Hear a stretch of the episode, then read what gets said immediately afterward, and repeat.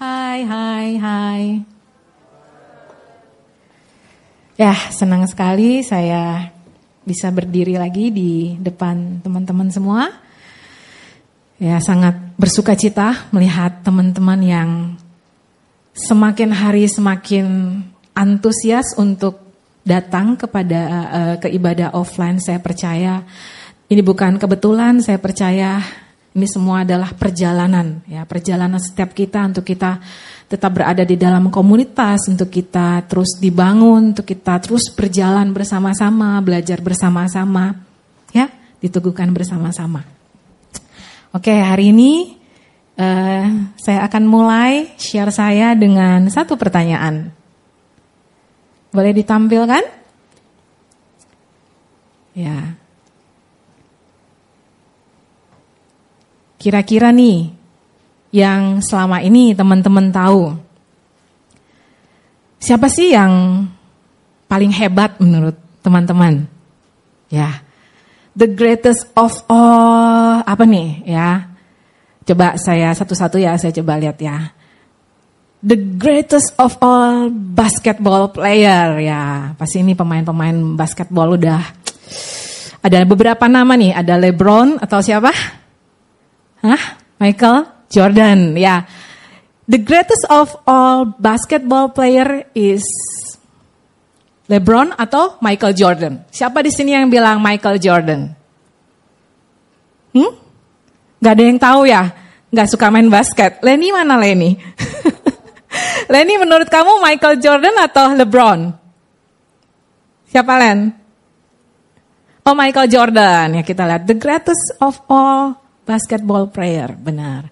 Michael Jordan, ya. Teman-teman nih kalem-kalem saya tahu teman-teman sebenarnya tahu, teman-teman tapi teman-teman kan humble ya, nggak mau terlalu show off gitu. Oke, okay, yang kedua, who is the best, the greatest of all performer? Siapa kira-kira? Hmm? Beyonce? Siapa? Hah? Saya nggak nggak nggak terlalu catch up siapa?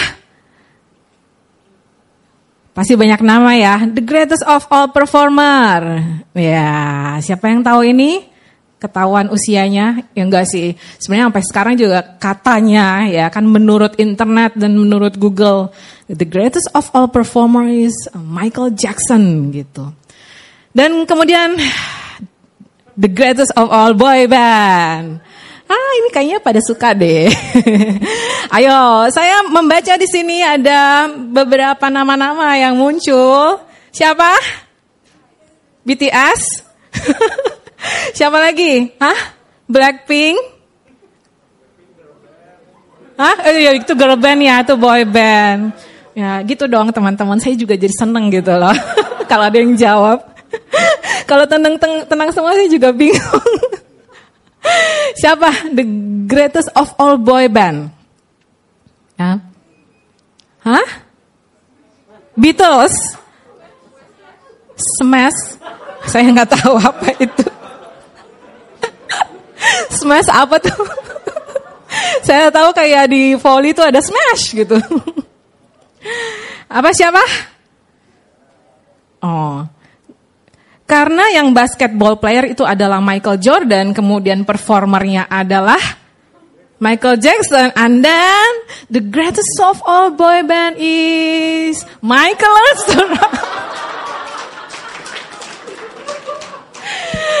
Tenang teman-teman, kalau ide-ide seperti ini bukan dari saya. Teman-teman pasti tahu dari siapa. The greatest of all game. Apa? Hmm? Minecraft. Yeay. Enggak kak itu Minecraft anak-anak SMP SMA kak. Kita kuliah nggak main itu. Saya nggak tahu sih main apa. The greatest of all YouTuber.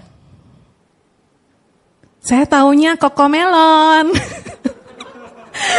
ya, apa ada yang bilang apa? Atta Halilintar ya. Saya nggak tahu, saya taunya Melon gitu ya.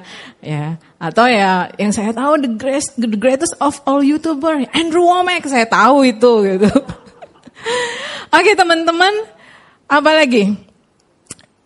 you can search it uh, ya di dalam internet ya the greatest of all time ya performer, boy bands, basketball player. Oh kayaknya ada eh, K-pop ya kan K-pop ya apalah itu saya juga nggak terlalu catch up. Teman-teman bisa cari ini semua di internet and you will get it gitu. Apa yang sebenarnya dunia ini sedang giring perspektif kita, bagaimana kita melihat untuk melihat sebenarnya the greatest of all itu seperti apa dan kenyataannya teman-teman banyak orang yang coba untuk menjadi sama dengan the greatest of all versi dunia ini, versi internet, versi Google, ya. Many people trying so hard untuk mereka bisa menjadi the greatest of all, mereka meniru pelatihan fisiknya, kemudian mereka meniru gaya-gaya dance-nya ya kan kayak Michael Jackson, mereka meniru cool-coolnya ya kayak misalnya zaman dulu ya zamannya Kak Alung, Michael learns to apa? To rock itu misalnya kayak rambutnya yang gimana gitu agak cool-cool gitu kan. Ya atau zaman dulu ada EFSO dan segala macamnya gitu. Ya dunia ini uh, sepertinya menggiring kita untuk melihat uh, the greatest of all itu harus seperti apa gitu, harus hebat seperti apa, harus terkenal seperti apa, harus dihargai seperti apa, harus dilayani seperti apa, harus keren seperti apa, ya. Coba kalau teman-teman misalnya pas di bawah, pas mau pulang nanti, ya waktu teman-teman keluar dari uh, lobby, kemudian teman-teman ketemu Beyonce, ya apa yang akan engkau lakukan? Ah, oh my god, oh my god, aduh Beyonce, Beyonce, Beyonce. Pasti kayak, ah udah pasti salting banget. Tapi kalau dibilang, ya apakah kita se-excited itu kalau kita ternyata dibawa ya oleh teman-teman, oleh pemurid kita. Ayo kita ketemu Yesus. Ayo kita ketemu kasih yang tidak pernah gagal. Ayo kita ketemu kebenaran yang memerdekakan pasti nggak excited. Ya, karena teman-teman di dalam hidup kita, dunia ini mencoba segala macam cara untuk membentuk, to conform, untuk membentuk pola pikir, pola hidup kita. Cara berpakaian kita bisa mirip artis tertentu, figur-figur tertentu. Cara ngomong kita bisa mirip mereka. Cara kita bisa berma kita, cara kita bermain, kita menghabiskan waktu ya nonton eh, drama-drama tertentu bisa bisa seperti itu. Tapi Apakah itu benar? The greatest of all. Apakah itu benar yang ter, terwah, yang terbaik, yang terhebat itu? Nah hari ini teman-teman, tentunya kita mau melihat dan kita mau membawa hidup kita menyadari what is the greatest of all time yang sebenarnya. Ya di dalam seri Kingdom Mission kita akan melihat bahwa apa yang terbesar di dalam kerajaan Allah itu sangat bertentangan dengan apa yang terbesar dari dunia ini. Tapi teman-teman sebagai anak-anak Tuhan pertanyaannya, apakah kita lebih sering mengkonform untuk dunia ini mendikte hidup saya? Ya, untuk dunia ini mendikte cara berpakaian saya, untuk di dunia ini mendikte sikap-sikap saya, untuk dunia ini mendikte ya cara pandang saya, my belief system to the worldly minded to the worldly system. Hari ini teman-teman kita mau melihat ternyata apa yang terbesar, apa yang wow, apa yang the greatest of all time di dalam kerajaan Allah itu sangat berbeda. Apa yang di dunia ini tidak kekal, tapi apa yang berasal dari kerajaan Allah itu pasti kekal itu pasti kekal, itu pasti membawa damai sejahtera, dan sukacita. Pasti apa yang berasal di dalam kerajaan Allah itu akan mengempower saya untuk melakukan hal-hal yang juga berdampak kepada kekekalan. Kita mau lihat apa yang Tuhan Yesus katakan tentang siapa yang terbesar ya. Siapa yang menjadi the greatest of all. Matius 20 ayat 26 sampai 27. Kita mau sama-sama baca ya, tiga ayat ini. 3, 2, 1. Tidaklah demikian di antara kamu, barang siapa ingin menjadi besar di antara kamu, hendak ia yang menjadi pelayanmu. Dan barang siapa ingin menjadi terkemuka di antara kamu, hendaklah dia menjadi hambamu. Sama seperti anak manusia datang bukan untuk dilayani, melainkan untuk melayani dan untuk memberikan nyawanya menjadi tebusan bagi banyak orang. Wow, teman-teman. This is the real greatest of all history. Karena hal ini yang sebenarnya dari awal penciptaan, ini yang sudah sebenarnya di-embed di dalam kehidupan saya. Apakah ada hal yang greatest yang saya rindukan? Itu benar teman-teman. Kita merindukan hal yang besar. Kita merindukan hal yang baik. Kita merindukan hal yang wah. Tapi teman-teman karena kejatuhan manusia ke dalam dosa, apa yang sebenarnya diembed sama Tuhan di dalam kehidupan kita untuk menjadi the great, the greatest itu diputar balikan oleh tipu daya. And know what? Sampai saat ini tipu daya iblis akan terus bekerja ya sampai waktunya nanti dia selesai untuk menginjek ke dalam hidup kita bahwa ada the greatest versinya dia. Ya, teman-teman waktu kejatuhan iblis, waktu dia memberontak kepada Tuhan karena dia mau menjadi the greatest. Dia mau menjadi great the greatest versinya dia, bukan versinya Tuhan. Karena versinya Tuhan itu seperti ini, teman-teman. Ya, evil yang menguasai dunia ini karena kejatuhan manusia, kemudian menaruh versinya dia untuk menjadi the greatest tapi bukan melayani. The greatest tapi bukan menjadi pelayan. The greatest tapi bukan menjadi hamba. The greatest tapi menjadi yang dilayani. The greatest tapi menjadi yang dipuja-puja. The greatest tapi menjadi yang diadore. Dan itu semuanya teman-teman sebagai seorang human being. Apa yang iblis coba taruhkan itu ada ditaruh. Ya diinjek di dalam ego saya. Di dalam ego kita. Makanya waktu dengerin ayat ini teman-teman. Buat saya tuh susah. ya Buat saya susah. Hah? Barang siapa ingin menjadi besar, saya tahu ayat ini dari kecil, dari sekolah minggu. Tapi buat saya dari kecil ayat ini kayaknya kayaknya enggak deh, enggak mungkin deh kayak kayaknya. Tapi beneran ayat ini bilang bahwa barang siapa ya, siapa pun ingin menjadi besar di antara kamu, hendaklah ia menjadi pelayanmu. Dari bahasa aslinya adalah diakonos. Diakonos artinya the servant of king, ya. Bukannya pelayan yang cuman di restoran yang hanya mengenali apa yang pelanggannya mau. Tapi lebih dari itu teman-teman. Diakonos pelayan seorang raja adalah pelayan yang tahu apa yang rajanya mau. Pelayan yang benar-benar serius mendedikat dirinya dia untuk rajanya dia. Bukan untuk egonya lagi. Bukan untuk kesukaan, bukan apalagi hobinya lagi teman-teman Bukan, tapi untuk rajanya dia. Dan barang siapa ingin menjadi terkemuka di antara kamu, hendaklah dia menjadi hambamu. Sama seperti anak manusia ya, di sini huruf besar, sama seperti Yesus datang bukan untuk dilayani. Ya, bukan untuk dilayani, melainkan untuk melayani, untuk diakoneo, ya, yang dari bahasanya lagi adalah servant of the king, melayani, ya dan untuk memberikan nyawanya menjadi tebusan bagi banyak orang. Buat saya apa yang Yesus lakukan untuk melayani itu sampai memberikan nyawanya menjadi tebusan bagi banyak orang. Di situ teman-teman nggak dikatakan atau memberikan nyawanya atau memberikan waktunya. Enggak teman-teman. Dan untuk memberikan nyawanya menjadi tebusan banyak orang. Teman-teman berbeda sekali ya dengan apa yang dunia ini coba cekokin ke kita bahwa versi dunia ini ya the greatest of all time itu adalah yang keren, itu adalah yang suka ngomong kotor, itu adalah yang suka pakai baju sobek-sobek, itu adalah yang suka memberontak, itu adalah yang suka lagu yang gelap-gelap ya dark apa ya namanya Video klipnya juga dark dan segala macam, kartun-kartun animnya juga dark dan segala macam. Itu versi dunia ini akan terus coba insert teman-teman, menyuntikkan. Supaya apa? Supaya kita menjadi sama-sama dunia ini, supaya kita nggak sama dengan raja kita, supaya kita nggak sama dengan bapak kita, supaya kita nggak sama dengan apa yang Yesus maksudkan adalah saya melayani. I am a servant of the king dan the king yang kita layani teman-teman, ini bukan king-kingan, enggak ya. Bukan teman-teman, ini adalah king of all kings, raja segala raja.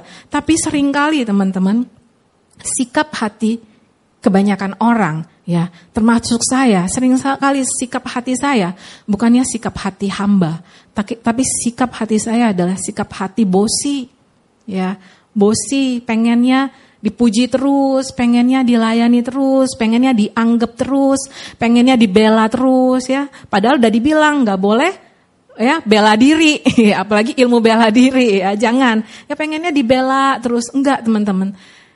Tapi saya butuh belajar bahwa saya itu adalah the servant of my king, raja saya. Nah hari ini teman-teman kita mau lebih mendalami lagi tentang the greatest of all time.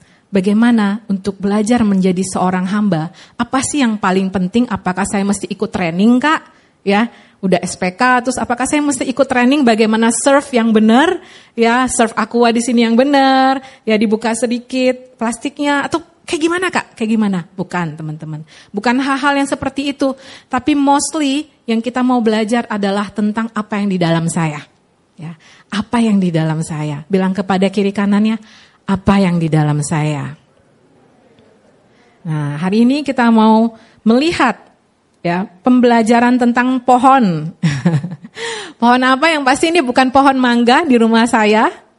Ya, ini pohon dari jauh ya. Anggaplah ini pohon apa teman-teman? Anggaplah ini adalah pohon ara yang ditanam di dalam kebun anggur. Ya, ini adalah perkebunan anggur. Tapi di dalam perkebunan anggur itu ditanamlah ya planted. Nggak dibilang secara tidak sengaja bahwa pohon ini ditanam tidak. Tapi it's planted. Itu dia ditanam. Berarti pohon ini ditanam di dalam kebun anggur bukan kebetulan.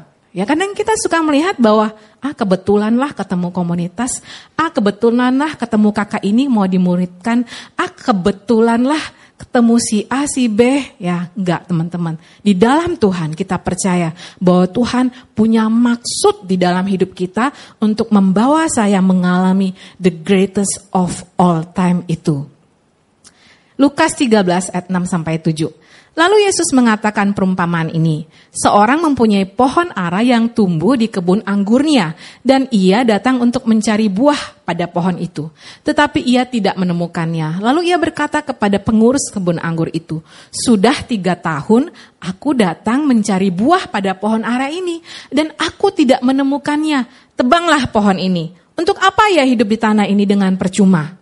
Nah, teman-teman, ternyata si pemilik, pemilik kebun anggur ini, ya dia dengan sengaja dia menginginkan ada pohon ara ini di dalam kebun anggur dan dia mau supaya pohon ara ini berbuah dan dia bisa menikmati pohon, uh, buah daripada pohon ini. Ya, karena kalau dia tidak bermaksud uh, untuk menikmati buahnya, untuk apa dia tanam pohon ara ya? Dia tanam pohon beringin. Pohon beringin kan nggak ada buah ya. Dia tanam pohon cemara Ya, tapi teman-teman, pemilik kebun anggur ini punya maksud. Maksudnya adalah untuk membawa si pohon ara ini kepada the real purpose of its life. Bahwa pohon ini adalah pohon buah. Pohon ini adalah pohon buah. Pohon buah semestinya ya memang berbuah. Nah teman-teman, tetapi apa yang terjadi sudah tiga tahun dia ngomong kepada pengurus kebun anggur itu. Sudah tiga tahun aku datang mencari buah pada pohon ara ini dan aku tidak menemukannya. Ya tiga tahun itu menurut saya nggak mungkin dia setahun sekali ngelihatnya. Ya pasti cukup sering ngecek. Ya di rumah saya ada pohon uh, mangga ya, dia masih belum berbuah ya. Saya kadang-kadang ngecek, lihat lagi, lihat lagi karena saya merindukan bahwa pohon ini bisa memproduksi apa yang seharusnya dia produksi karena dia bertumbuh ya, karena dia sekali lagi adalah pohon buah. Tapi apa yang terjadi dengan pohon ara ini? Ternyata sudah tiga tahun tidak berbuah. Jadi si pemilik, pemilik poh, uh, pohon ara ini bilang apa? Tebanglah pohon ini. Untuk apa ia hidup di tanah ini? Dengan percuma. Ya, karena menurut pemiliknya dia sudah diberikan waktu. Nah, teman-teman, di dalam hidup kita, ya teman-teman usia hmm, berapa belas tahun? 11 tahun, 12 tahun, 13 tahun, 31 tahun. ya, teman-teman, berapapun usia teman-teman, sadarilah bahwa Bapak concern dengan setiap tahun yang engkau lewati. Dia benar-benar mau untuk engkau berjalan kepada kehendaknya dia. Dia benar-benar serius untuk engkau berjalan kepada kehendak Bapa, untuk berjalan kepada the real purpose of your life. Tujuan hidupmu itu buat apa? Nah, tapi ternyata teman-teman, apa yang terjadi? Ternyata pohon ini masih belum berbuah. Nah, kita mau lihat apa sih the greatest of all time? Ya, the greatest of all time adalah mengetahui apa yang menjadi isi hati Bapa, apa yang menjadi isi hati dari pemilik kebun anggur ini. Ya, pemilik kebun anggur dan pohon ara ini isi hatinya adalah dia tahu pohon ini bisa berbuah. Dia percaya waktu pohon ini tanam bisa berbuah. Pohon ini mempunyai kapasitas untuk berbuah. Dia percaya waktu berbuah dia bisa menikmati buah dari pohon ini. Nah, teman-teman, what is the greatest of all time? Ya mengetahui apa yang menjadi isi hati Bapak. Bapak merindukan teman-teman. Bapak merindukan setiap saya, setiap kita. Kita tidak hanya berakar di dalam kasih, kita juga bisa bertumbuh subur dan kemudian apa teman-teman? Kita juga menghasilkan buah Ya, Yohanes 15 ayat 16 bilang kayak gini. Bukan kamu yang memilih aku, tetapi akulah yang memilih kamu. Dan aku telah menetapkan kamu supaya kamu pergi dan menghasilkan buah dan buahmu itu tetap. Supaya apa yang kamu minta kepada Bapa dalam namaku diberikannya kepadamu. Teman-teman, bukan kita yang memilih Tuhan. Bukan kita bilang, Tuhan nanti deh kalau nanti uh, keuanganku sudah beres, oke okay deh, uh, I'm in. Bukan teman-teman. Nanti deh Tuhan kalau aku udah nggak jatuh di dalam dosa lagi, I'm in. Ya, kan aku tunggu semuanya beres dulu. Enggak teman-teman. Teman-teman kita butuh ingat bahwa bukan kita yang memilih Tuhan. Bukan pohon ara itu yang memilih untuk dia ada di tengah-tengah pohon anggur. Ya, dia tidak memilih. Tapi pemilik pohon anggur itu memilih pohon ara ini untuk ada di tengah-tengah pohon anggur itu. Ya, bukan kamu yang memilih aku, tetapi akulah yang memilih kamu. Artinya apa teman-teman? Artinya ini adalah kasih karunia. Kasih karunia, kasih karunia sekali buat se apa ya sebatang seorang sesosok pohon ara ya itu dia ditanam, dia dibesarkan, dia dirawat di tengah-tengah pohon anggur ya teman-teman itu adalah kasih karunia. Kasih karunia buat saya ada di tempat ini. Kasih karunia buat teman-teman ada di tempat ini. Karena apa teman-teman? Bukan saya yang memilih. Kalau saya ada harus ada di tempat ini dan Tuhan yang mengharuskan saya di tempat ini dan saya harus mendirect Tuhan untuk membawa saya ke tempat ini enggak. Tapi Tuhan yang memilih saya. Tuhan yang memilih kita semua. Dan aku telah menetapkan kamu ya supaya kamu pergi dan menghasilkan buah dan buahmu itu tetap. Jadi teman-teman nggak ada excuse bahwa aku nggak bisa berbuah, aku nggak bisa berespon benar. No, we have that capacity kita mempunyai kemampuan itu dari dalam kita yang Tuhan yakin ya dengan imannya anak Allah Tuhan tahu bahwa kita bisa.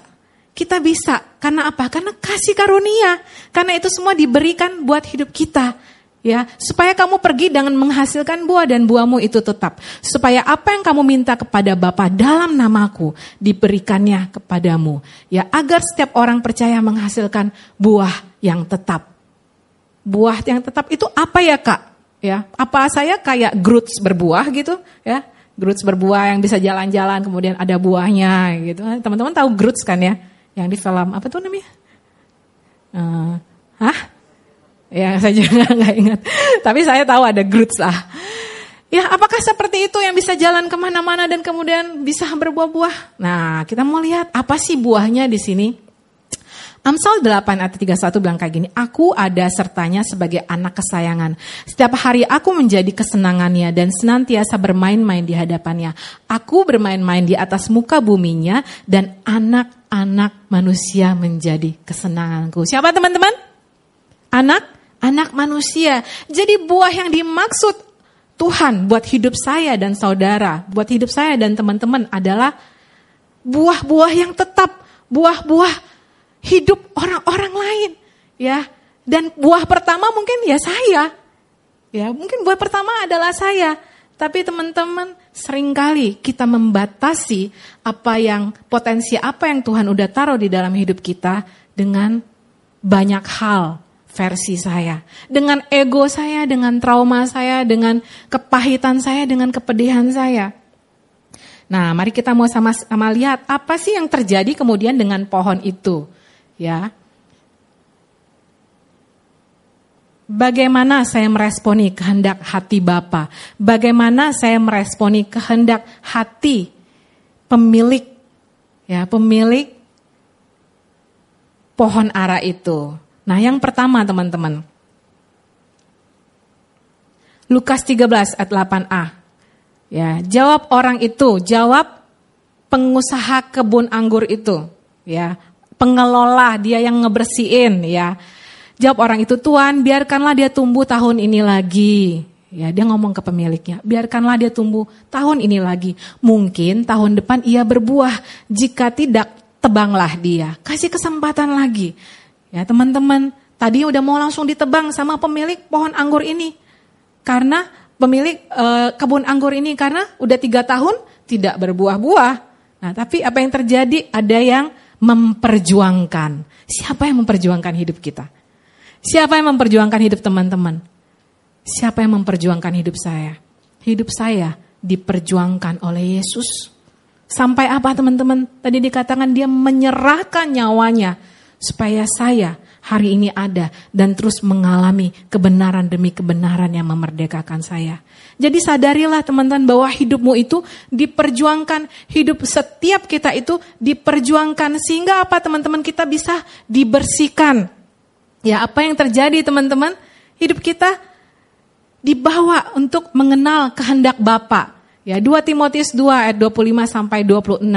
Dan dengan lemah lembut dapat menuntun orang yang suka melawan sebab mungkin Tuhan memberikan kesempatan kepada mereka untuk bertobat dan memimpin mereka sehingga mereka mengenal kebenaran dan dengan demikian mereka menjadi sadar kembali karena terlepas dari jerat iblis yang telah mengikat mereka pada kehendaknya. Teman-teman, saya adalah orang yang berlatar belakang saya kasar.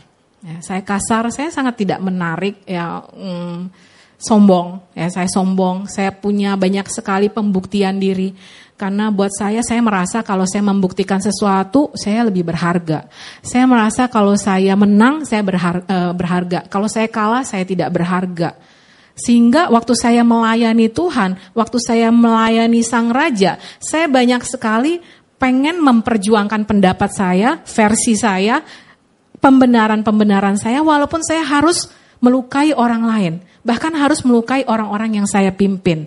Nah, tapi saya bersyukur teman-teman, bahwa di dalam hidup saya, ya ada orang yang melihat, ada orang yang Bapak assign ya yaitu pemurid saya. Kalau di sini mungkin teman-teman juga pemurid atau PKSmu pemurid saya untuk melihat bahwa hidup saya butuh ditolong bahwa hidup saya butuh diterima bahwa hidup saya butuh untuk dinyatakan kasih dan penerimaan bahwa hidup saya sangat kosong dengan kasih. Apa akibatnya waktu hidup kita kosong dengan kasih Tuhan teman-teman? Kita akan mencari kasih ke orang-orang dan kita cenderung akan menuntut orang lain untuk mengasihi kita. Ya, kita akan cari kasih, gonta-ganti pacar, cepat jatuh cinta, ya baru ketemu orang sedikit kita ngerasa dia suka sama kita, ya waktu chat yang gak dibales kita runtuh, banyak hal. Nah itu membuat kita apa? Jadi marah, ya jadi baper, jadi kesel, jadi memberontak. Nah teman-teman saya bersyukur di dalam kehidupan saya, waktu ada orang yang memperjuangkan saya satu tahun lagi ya. Saya itu adalah gambaran kayak pohon ara itu tadi teman-teman. Ya, saya nggak berbuah, saya nggak normal. Ya, nggak normal kenapa? Karena harusnya pohon tuh berbuah. Harusnya kehidupan seorang Kristen itu berbuah. Harusnya kehidupan seseorang yang ditebus oleh darah Yesus, dia menghasilkan buah. Tapi hidup saya tidak normal. Buah-buah dari saya apa? Kemarahan, kekecewaan, kata-kata pedas, pemberontakan, gosip. Ya, saya bersyukur ada penyataan kasih yang diberi buat hidup saya, memberi ruang dan waktu. Jadi karena di sini teman-teman katakan dan dengan lemah lembut dapat menuntun orang yang suka melawan. Nah, itu saya. Suka melawan. Mungkin cara melawan saya enggak enggak uh, terang-terangan, tapi di dalam hati saya suka melawan ya dikasih tahu kebenaran ah lu mah enak ngomong kayak gitu coba kalau lu jadi gua lu mah nggak ngerti gua tuh pahit hidupnya pahit ya lu mah enak nah teman-teman di sini bukan dikatakan dengan lemah lembut dapat menuntun orang yang sama-sama suka punya hobi yang sama gitu. Enggak. Menuntun orang yang cocok. Enggak, teman-teman. Menuntun orang yang uh, lemah lembut juga. Dengan lemah lembut dapat menuntun orang yang lemah lembut juga. Enggak. Tapi di sini dikatakan dengan lemah lembut dapat menuntun orang yang suka melawan. Nah itu saya. Ya, saya suka melawan dengan versinya saya. Saya percaya teman-teman setiap kita, kita punya cara melawan masing-masing dengan versinya kita, dengan latar belakang kita. Tapi ketahuilah bahwa Bapa mau kita sembuh. Karena perlawananmu tidak membawa engkau untuk menang. Perlawananmu hanya membuat engkau untuk lelah, capek. And you found out bahwa engkau nggak mendapatkan apa-apa. Karena sebenarnya setiap kita di dalam Kristus kita lebih dari pemenang. Karena dia yang sudah mengasihi kita. Bagaimana saya meresponi kehendak dan hati Bapa di dalam saya? Saya mendapatkan penyataan kasih, saya diberi ruang dan waktu, sehingga waktu saya dinyatakan kasih, saya diberikan ruang dan waktu, saya juga menyatakan kasih kepada orang-orang yang Tuhan percayakan di dalam hidup saya. Waktu saya juga diberikan ruang dan waktu, saya juga belajar untuk memberikan ruang dan waktu untuk orang-orang yang saya layani, orang-orang yang dipercayakan Tuhan, orang-orang yang saya bangun hidupnya. Sehingga apa teman-teman? Sehingga waktu melayani raja, kita belajar peka dan menaruhkan pengharapan di dalam Tuhan. Pengharapannya bukan di dalam saya. Pengharapan saya bukan di dalam pemurid saya, bukan. Tapi bagaimana waktu saya di usahakan, saya diperjuangkan, saya dinyatakan kasih, saya diberikan ruang, saya diberikan waktu, saya melihat ada penyataan kasih Bapa lewat pemurid saya, sehingga saya mengalami saya dikasihi, saya nggak empty, saya nggak kosong, saya nggak merasa tertolak terus menerus. Ya, dan pemurid saya belajar peka untuk menaruhkan pengharapan di dalam Tuhan buat hidup saya. Dan pelan-pelan saya sembuh teman-teman. Dan saya pun belajar peka dan menaruhkan pengharapan di dalam Tuhan terhadap orang yang saya temani.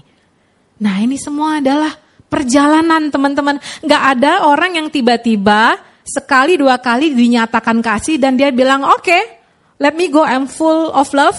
Ya, gak ada, gak ada. Ini adalah perjalanan, perjalanan teman-teman ingat ingat Petrus, ya Simon Petrus itu adalah perjalanan bagaimana dia berjalan dari filionya dia kepada agapau. Ini adalah perjalanan saya juga. Bagaimana saya berjalan, dinyatakan kasih, diberi ruang dan waktu, diberikan kesabaran, dimengerti, walaupun saya merasa saya mengerti diri saya, saya merasa orang lain gak mengerti, tapi ternyata I found out that I fail juga untuk mengerti diri saya. Bagaimana saya meresponi kehendak dan hati Bapak di dalam hidup saya? Ada penyataan kasih. Tidak pernah tidak ada sebenarnya. Cuman kita menutup mata kita aja nggak mau lihat. Kita membutakan diri kita dengan terhadap kasih Bapak. Kita nggak mau lihat. Kalau nggak cocok dengan tes saya nggak mau. Itu bukan kasih, ya bukan kasih. Kalau nggak cocok dengan uh, keinginan saya, target timeline waktu saya, oh nggak itu bukan kasih. Ya kita tutup mata kita dengan versi kita. Tapi sebenarnya teman-teman ada, ada penyataan kasih. Selalu ada penyataan kasih. Dan Tuhan selalu memberi ruang dan waktu. Pohon arah itu teman-teman, ya, dia diberikan ruang dan waktu. Biarkanlah dia tumbuh tahun ini lagi, ya. Orang ini teman-teman mengerti isi hati bapaknya. That's the greatest treasure. Waktu kita mengerti isi hati Bapak kita di surga, wow, waktu dia mengerti isi hati dari pemilik kebun anggur itu, itu adalah hal yang sangat tip buat orang ini. Sehingga dia nggak nggak nggak sungkan-sungkan lagi untuk meminta karena dia tahu isi hati dari pemilik kebun anggur ini adalah sebenarnya untuk menikmati buah, untuk bersama-sama juga dengan pohon ara itu menikmati pertumbuhan pohon ara itu, menikmati buah-buah dari pohon ara itu.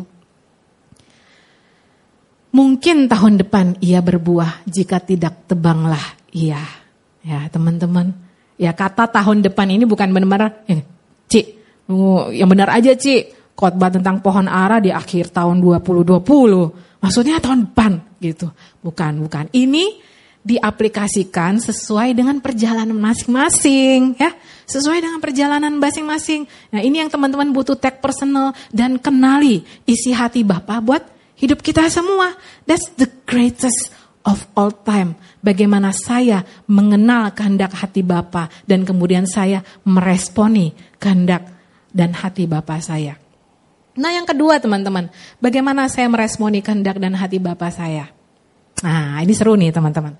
Ya, ada ininya. Teman-teman pernah apa ini sekop? Pernah nyekop? pernah makan? Saya seringnya sekop pakai yang kecil itu loh, sendok makan, skop, skop, skop gitu. ya, kita mau sama-sama baca 1 Korintus 9 ayat 18 sampai 19, oke? Okay?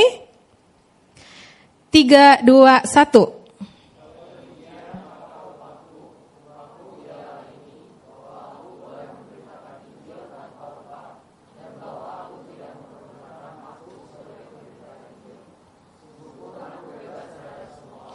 Aku menjadikan diriku hamba dari semua orang supaya aku boleh memenangkan sebanyak mungkin orang. Bagaimana saya meresponi kehendak dan hati Bapa di dalam perjalanan saya? Setelah saya ditaruhkan kasih, setelah saya diberikan ruang dan waktu, ya, saya juga akan berjalan untuk bertumbuh, teman-teman, menjadi seperti pengurus kebun anggur ini, ya, diakonos menjadi pelayannya raja. Untuk apa? Untuk saya meresponi kehendak hati Bapa lebih lagi. Because the next step is not about me. The next step is about his kingdom. The next step is about God's kingdom. It's not about my kingdom. It's not about my ego, but it's about God's kingdom versus the darkness. Ya, teman-teman benar. Karena apa teman-teman? Apa yang coba dicuri di dalam hidup kita itu benih firman. Kalau kita nggak ada benih firman, udah gampang. Gampang dicocokin nama dunia ini, gampang terseret, gampang dibohongin, gampang ditipu, gampang sekali. Ya, tapi benih firman yang saya ambil, yang saya punya, itu yang saya pegang, itu juga yang saya tag personal.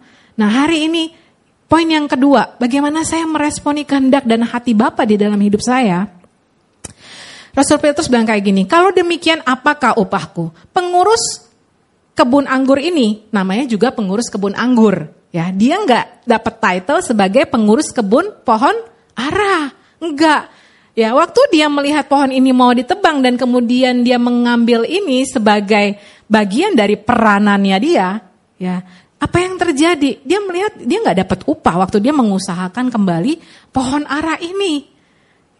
Ya, dia itu seperti direpotkan lagi jadinya untuk menggemburkan ya ini untuk menggemburkan tanahnya lagi, untuk melihat apa yang ada di bawahnya, apa mungkin banyak berbatuan-berbatuan, banyak uh, ada jamur mungkin di akar-akarnya, ya dia bersihkan lagi, dia harus kerja extra time. Nah, teman-teman, Rasul Paulus bilang, kalau demikian apakah upahku? Kak, apa sih baiknya buat gua ngurusin orang-orang Kasih tahu deh kak, ada juga chattingan gak dibales. Ya beberapa minggu gak dibales, taunya dia bisa update status instastory, tapi aku chat gak dibales. Apa coba kak? Ada juga aku yang traktir makan, ada juga aku yang beli hadiah, ada juga aku yang samperin ke rumahnya, ada juga aku yang antar jemput pulang pergi, ada juga aku yang keluar uang kak. Guys, kalau demikian apakah upahku? Upahku ialah ini, bahwa aku boleh memberitakan Injil tanpa upah. Artinya apa? Aku boleh rugi. Pasti nggak enak. Karena keuntungan versi kita sekali lagi sudah dibolak-balikin sama iblis ya. The greatest of all time aja udah berbeda. Apalagi istilah untung rugi udah pasti beda. Ya. Upahku ialah ini, bahwa aku boleh memberitakan Injil tanpa upah dan bahwa aku tidak mempergunakan hakku sebagai pemberita Injil. Sungguh pun aku bebas terhadap semua orang. Aku menjadikan diriku hamba dari semua orang. Ya, diakonos, pelayan dari semua orang supaya aku boleh memenangkan sebanyak-banyak mungkin orang. Nah, teman-teman, kalau chatmu baru sehari dua hari, seminggu dua minggu nggak dibalas, nggak apa-apa Ya, nggak apa-apa. Coba lihat kiri kanannya bilang nggak apa-apa, brosis. Nggak apa-apa. Ya, baru nggak dibalas gitu ya. Nggak apa-apa. Ya, kalau habis uang buat neraktirin karena yang mau dikenalin itu maunya curhatnya di kafe doang. Gak mau kalau di Jasmine, di tempat-tempat yang gratis gak mau, gak level gitu. Bilang kiri kanannya gak apa-apa. Ya, kalau uang jajannya jadi nggak banyak lagi, ya, gara-gara untuk temenin orang investasi, ya mengenal hidup orang, jadinya apa? Jadinya harus kurangin jajanan yang harus yang biasanya jadannya sehari 100 ribu jadinya 10 ribu. Bilang kiri kanannya bilang nggak apa-apa, nggak apa-apa. Itu nggak rugi, bilang itu nggak rugi, itu untung. Eh, kayaknya berat ya ngomongnya. itu untung loh gitu. Karena firman Tuhan bilang seperti itu teman-teman. Kalau demikian apakah upahku? Upahku ialah bahwa aku boleh memberitakan Injil tanpa upah. Tanpa upah itu rugi. Ya boleh rugi. Secara lahiriah teman-teman. Ya secara kelihatan saya boleh kelihatan rugi. Tapi I get this greatest of all time. Ya, saya mengalami keuntungan di dalam Bapak, saya mengalami keuntungan di dalam Tuhan. Teman-teman banyak orang yang saya kenal, ya, nggak ada di sini. Ya, di sini semuanya, wow. Bilang ke kanannya, wow, wow. nggak ada di sini. Banyak orang yang saya kenal, coba pursuing their happiness, ya, eh, kebahagiaan mereka dengan banyak sekali cara di luar sana dan menghabiskan waktu, menghabiskan uang, menghabiskan fokus, menghabiskan energi dengan yang bukan menjadi isi hati Tuhan. Hobi mereka, ya, uh, ya macam-macam hobinya. Ya dari binatang sampai uh, mobil atau apa pun itu. Tapi teman-teman apa yang terjadi? In the ada orang-orang yang bilang, kok gue gak happy-happy ya? Kok gue gak happy-happy? Gue gak ketemu nih dengan happy nih kayak udah punya berbagai macam juga gue nggak happy. Nah teman-teman, upahku ialah bahwa aku boleh memberitakan Injil tanpa upah. Upahku adalah aku boleh rugi, ya. Bilang kiri kanannya, boleh rugi bro, sis. Boleh ya. Ya, waktu kita melakukan itu ingatlah bahwa engkau sedang melakukan extra mile. Dengan apa? Wah saya suka sekali nih. Dengan apa? Dengan apa? Dengan apa sayang? Ah? Sukacita. Coba bilang kiri kanan, sukacita loh. Sukacita loh. Sukacita loh. Melakukan extra mile dengan sukacita. Wow. Kak, yang benar aja nih, kayaknya the greatest of all time-nya kayak mm, agak melenceng dari dunia ini. Beneran melenceng dari dunia ini. Sebenarnya dunia ini yang melenceng, teman-teman. Dunia ini yang melenceng melakukan extra mile dengan sukacita. Menggemburkan, mencangkul, memberi pupuk hidup orang yang dipercayakan. Nah teman-teman di dalam perjalanan saya, saya melihat bagaimana orang-orang di sekeliling saya, orang-orang yang mengasihi saya, pemurid saya, pasangan saya, anak-anak saya, termasuk teman-teman yang ada di sini. Saya melihat bagaimana hidup saya juga adalah bagian di mana teman-teman juga berperan dalam memberikan pupuk, memberikan peneguhan-peneguhan juga buat hidup saya. Bagaimana pemurid saya menggemburkan tanah saya, kemudian mencangkul ya, kemudian memberi pupuk. Teman-teman mungkin bisa nggak nyaman, satu waktu bisa nggak nyaman. Waktu saya found out that saya ternyata orangnya sombong, buat saya nggak nyaman. Hah, gue sombong ya?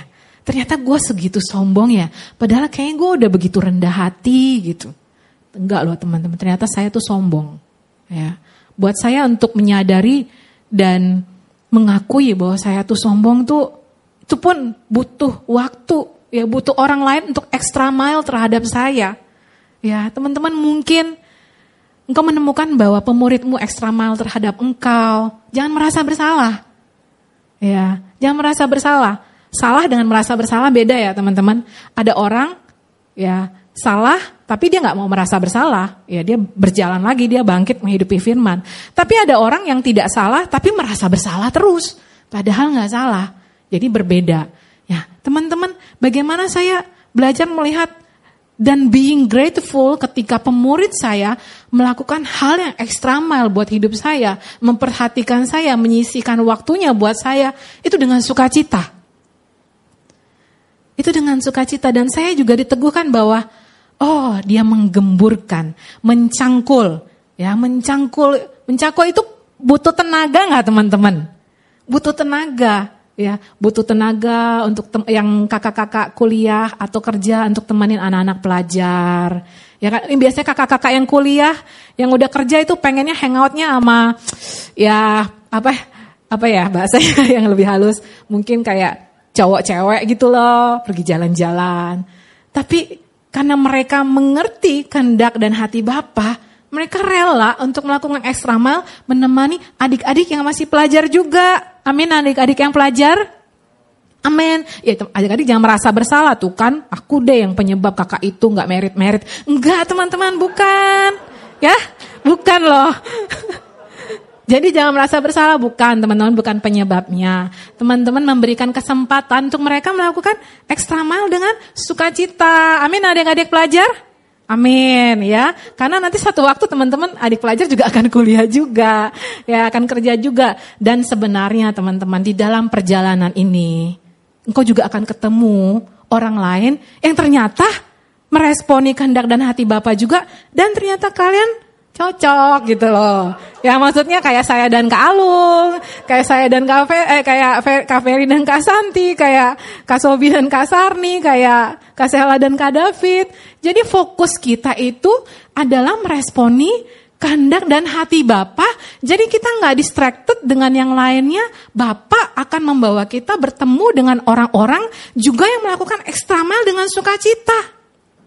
Ya jadi nggak di luar sana, ya nggak di luar sana dengan apps-apps tertentu. Ya karena kenapa teman-teman? Karena saya ketemu Kalung juga nggak dengan apps-apps tertentu, jadi saya tidak tidak merekomendasi. Ya kecuali saya pakai apps-apps tertentu yang mungkin saya rekomendasi, tapi enggak ya. Tapi artinya apa teman-teman? Sekali lagi bukan boleh nggak boleh. Kadang-kadang udah langsung ih nggak boleh lagi, ih nggak boleh lagi. Bukan ya teman-teman. Artinya apa? Kita butuh bersama-sama melakukan, mengenal meresponi kehendak dan hati Bapa buat hidup kita. Buat teman-teman yang tahu bahwa di dalam hidupmu banyak batu, relalah untuk engkau digemburkan, relalah untuk engkau dicangkul. Karena waktu engkau dicangkul, engkau sebenarnya nggak capek. Yang capek yang nyangkul. Yang mana ada tanah capek dicangkul. Capek nih gue dicangkul lagi, dicangkul lagi. Mana ada teman-teman. Nggak ada yang capek yang siapa yang? Yang nyangkul. Ya jadi enakan jadi tanah atau yang nyangkul? Kabar baiknya adalah dua-duanya teman akan teman-teman akan lakukan ya, dua-duanya. Karena ini semua adalah paralel. Paralel waktu saya menjadi pohon arah, paralel juga waktu saya menjadi pengurus kebun anggur. Itu adalah paralel ya, teman-teman. Saya melakukan ekstra mile dengan sukacita ya. Nah, Lukas 13 ayat 8 sampai 9 dan gini. Aku akan mencangkul tanah sekelilingnya dan memberi pupuk kepadanya. Wow, enak sekali teman-teman. Udah dicangkul, diberi pupuk, diperhatikan. Wah, enak sekali.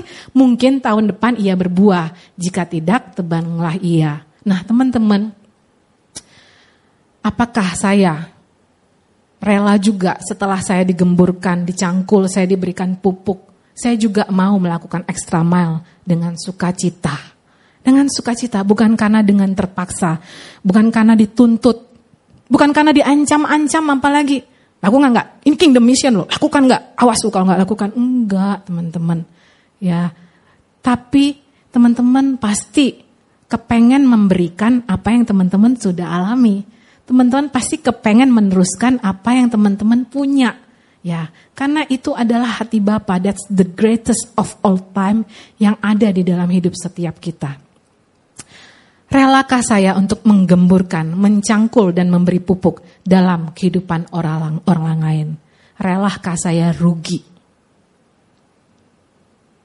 Tapi saya mendapatkan the greatest of all time, yaitu hati Bapa dan kemudian hati dari pengurus kebun anggur ini, yaitu jiwa-jiwa, anak-anak manusia Bukan anak-anak binatang tertentu, mau seimut apa, selucu apa, sekecil apa, sebulu-bulu apa. Bukan teman-teman. Anak-anak apa? Anak-anak manusia. Anak-anak manusia, relakah saya untuk rugi, untuk menggemburkan, mencangkul, dan memberi pupuk dalam kehidupan orang lain. Nah teman-teman, What is your greatest of all time? Apa? Apa yang ada di dalam hatimu? Apakah ada hati Bapak dan hati dari pengurus kebun anggur itu? Atau apakah yang ada di dalam hatimu? It's all about me, me, me, me, and me. Apa yang ada di dalam hatimu? What is your greatest of all time? Jangan biarkan dunia ini mencuri the greatest heart you have inside of your heart. Hati Bapa dan hati dari pengurus kebun anggur itu yang merindukan untuk saya berbuah-buah. Yang merindukan untuk setiap orang lain yang dipercayakan di dalam hidup saya berbuah-buah. Berbuah-buah. Mari kita mau sama-sama bangkit berdiri.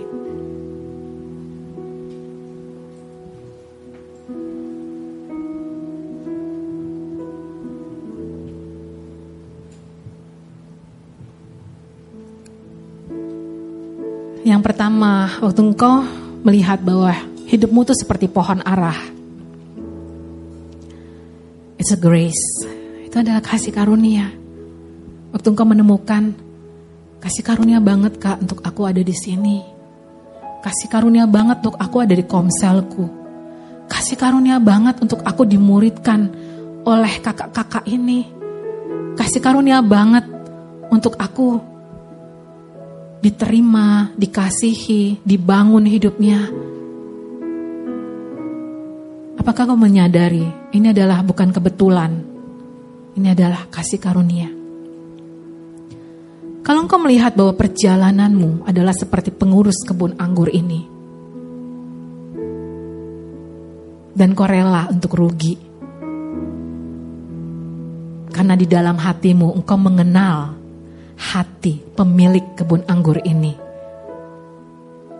That's the greatest of all that you can live it out. That's the greatest.